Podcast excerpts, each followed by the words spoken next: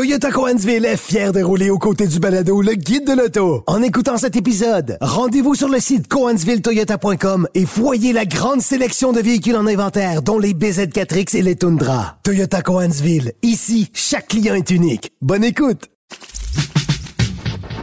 Le Guide de l'auto. Avec Antoine Joubert et Germain Goyer. Germain est allé faire l'essai en Californie cette semaine de la Kia Niro 2023 que j'avais ironiquement pu apercevoir sur les routes californiennes il y a quelques semaines. Euh, mais là, c'est le début de la commercialisation du modèle qui va arriver chez nous dans quelques semaines à peine. Là. Oui, effectivement. Donc, euh, euh, en fait, c'est un lancement canadien qui avait lieu aux États-Unis. Aux États-Unis, elle est déjà, euh, elle est déjà en vente. Ouais. Euh, donc, on avait pris un petit peu de retard de ce côté-là, euh, du côté du Canada. Euh, alors que le modèle de première génération commençait à s'étirer un petit peu, euh, certains entrevoyaient que le modèle n'allait peut-être pas être renouvelé. Euh, on sait que chez Kia, on a euh, la Rio, la Forte 5, le Soul, le Seltos et le Niro. Ça fait beaucoup de petits véhicules euh, à cinq portes. Alors, est-ce qu'il y aura du ménage à faire de ce côté-là éventuellement? Possiblement, mais euh, une chose est certaine, chez, chez Kia, on a mis beaucoup d'énergie et d'enfance sur le Niro de deuxième génération. Il faut quand même On- souligner qu'aux États-Unis, la Forte 5 n'est pas vendue euh, et la Soul électrique n'est Ouais. pas vendue non, Non, plus. mais au Canada, tout, tout ça, Ouais. on a tout ça. Ben, la Alors, Forte 5, c'est, si tu veux mon avis, c'est, la, revient- la dernière année. Elle là. revient pour 2023. Alors, euh, oui, j'ai l'impression qu'elle passera, euh, elle passera au bûcher. Ce sera pas, ce sera pas bien long. Alors, comme par le passé, une gamme entièrement électrifiée pour pour le Niro, une version hybride. On dit le ou la? Parce Moi, que- moi, je dis là, toi, t'as dit là. Euh, voilà. Hein, je pense qu'on peut, on peut y aller euh, dans les deux, dans les deux sens. Euh, OK, moi, j'ai une question. Quoi? C'est quoi, ça, cette espèce de panneau horrible de Ah. couleurs contrastantes qu'on met en arrière? Ben, C'est- euh, c'est- c'est- on essaie-tu de la faire passer pour une Audi R8? Je suis content que tu, tu qualifies ce panneau d'horrible parce que chez Kia, on n'arrêtait pas de nous casser les oreilles pour nous dire que c'était beau et que C'est c'était... horrible. Moi, je- personnellement, je trouve ça hideux. Et là, j'ai beaucoup de misère avec...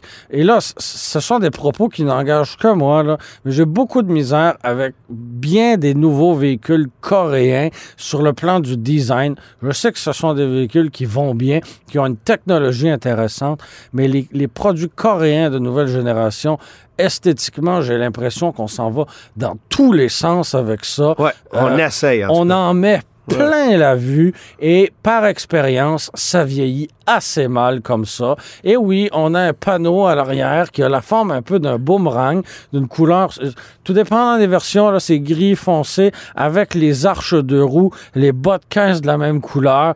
Mais tu peux l'avoir monochrome, le véhicule. Oui, tu peux, mais euh, visiblement, on est très motivé à le vendre en gris ou en noir euh, chez, chez Kia. Euh, mais oui, ça rappelle un peu la R8, mais un peu la R8 que tu as commandée sur Wish, mettons. Là. Tu sais, c'est pas, c'est pas tout à fait réussi. Mais, euh, mais trêve de, de plaisanterie, euh, on a une version hybride hybride rechargeable 100% électrique. Et ça, euh, franchement, c'est une gamme qui est très, très intéressante. Ouais. L'hybride, on est à 29 995 euh, Franchement, Quand même. à l'époque où tout coûte extrêmement C'est le cher, prix d'une Civic. Où tout coûte une fortune, ben là, tu te ramasses avec un Hero entre les mains, cinq portes, c'est pratique, ça consomme rien. Euh, on, on- on- 5 litres au ben, 100. on nous a dit 4.8, j'ai fait 5.3. Euh, Ouais, ouais, j'ai ouais. l'impression qu'il y a sûrement moyen de, de, de passer en bas de ça. Franchement, c'est super intéressant. On a la version hybride, euh, hybride rechargeable euh, qu'on a, euh, qu'on a bonifié un peu pour, euh, pour 2023. Cela dit, on n'est pas motivé à en vendre chez Kia. On nous a dit que ça allait être la moins populaire. On ne nous a pas laissé la conduire. Ça, franchement, OK. je suis, euh, je suis outré, je suis fâché. On avait des exemplaires sur place et il n'était pas question qu'on les conduise. On a conduit l'hybride, on a conduit l'électrique. Il y a une seule version, un seul niveau d'équipement pour l'hybride rechargeable. Bref, on nous dit qu'on a- on en Même vend- chose aux États-Unis? Je ne sais pas pour le marché américain, mais au Canada, on a un seul niveau d'équipement. Donc, on nous dit qu'on a on n'en vendra pas beaucoup, mais je te confirme qu'on s'arrange pas pour en vendre beaucoup non plus. Euh, 55 km d'autonomie comparativement à 42 euh, pour, euh, Donc, un autre véhicule, un, un véhicule qui va être éligible à des crédits plus intéressants que par Oui, le passé. Donc, euh, du côté du fédéral, on a déjà euh, mis à jour la liste. Il aura droit au, euh, au crédit. Même chose pour le- le- la version 100% électrique. Cela dit, au Québec, on n'a pas mis à jour la liste, mais quand on lit les critères, euh, ça cadre, là. ça cadre, là, mais en même temps, il y a des trucs qui nous échappent. On avait parlé dans une autre tribune de- de- du duo Volvo euh, S60, V60. Il y a des petits, euh, des petits euh, moments comme ça où on comprend pas trop ce qui se passe, mais tout, tout porte à croire qu'effectivement, le, le, ils auront droit là, au crédit autant fédéral que provincial. Alors, de ce côté-là, c'est intéressant.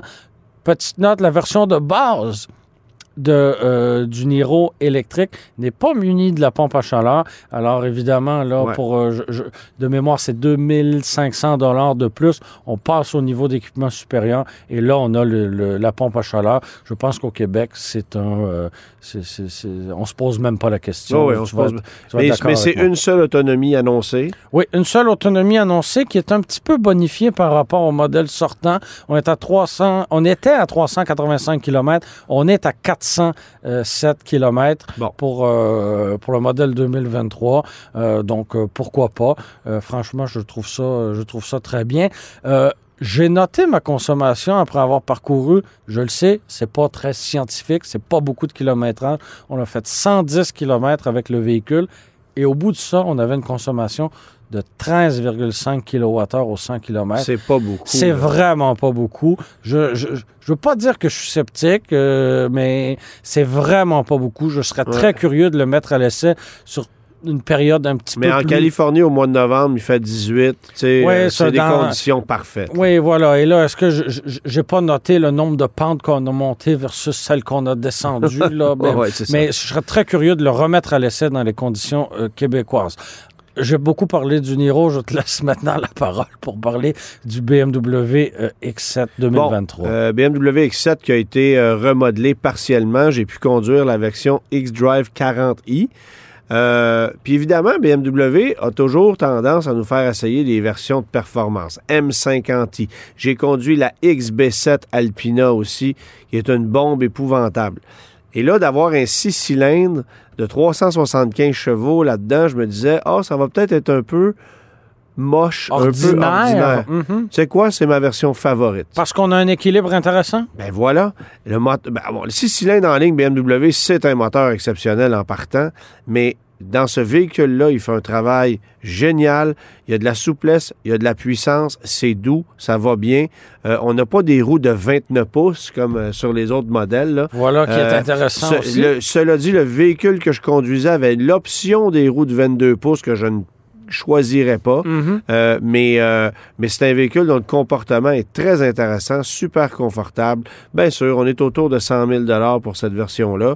Euh, Mais, c'est la norme dans ce segment. Bon, et on a, on a modernisé, on a changé l'esthétique du véhicule un petit peu. Nouveaux écrans à bord, beaucoup plus modernes comme présentation, très efficace au niveau de l'ergonomie. Ça, j'ai bien aimé. La consommation, je m'attendais à mieux. Tu vois, j'ai fait euh, une moyenne à 11,7 litres au 100. Évidemment, avec- c'est énorme, là, un X7. Là. On c'est peut ça, pas s'attendre à euh, des miracles non plus. Là. On a un, un mastodonte à déplacer. Ouais, mais avec un, un 8 cylindres sur autoroute, tu aurais fait à peu près la même chose. Mhm. Fait qu'il y a une limite de résistance au vent. Évidemment, c'est un gros véhicule imposant, alors, comme tu disais. Puis, euh, il n'y a pas d'hybridation encore dans cette version-là. Euh, Est-ce que ça va arriver éventuellement? Sans doute. Mais c'est un- c'est clair que c'est un véhicule. C'est moins gros quand même qu'un Cadillac Escalade. Quand tu es, Oui.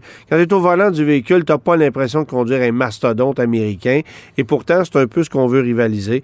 On veut euh, aller jouer dans les plates-bandes de Cadillac avec ce véhicule-là, dans les plates-bandes de Land Rover, euh, évidemment, Mercedes GLS. Euh, mais c'est un, c'est un véhicule dynamiquement plus intéressant que la très grande majorité de ses rivaux. Puis c'est un peu pour ça que je le choisirais avant bien d'autres joueurs. Bon, avant Mercedes, ça c'est clair. Euh, tu sais, si tu, bon, je, je conduirai dans les prochaines semaines le nouveau Range Rover. Alors ça sera... Mhm. Qui a l'air assez prometteur. oui, qui a l'air assez prometteur.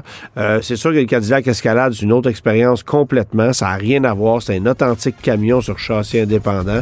Mais euh, l'X7, compte tenu de ses dimensions, c'est un véhicule dont la maniabilité est remarquable. Et puis, il y a un certain plaisir de conduire qu'on retrouve là-dedans que tu peux pas retrouver ailleurs dans un véhicule aussi gros que ça.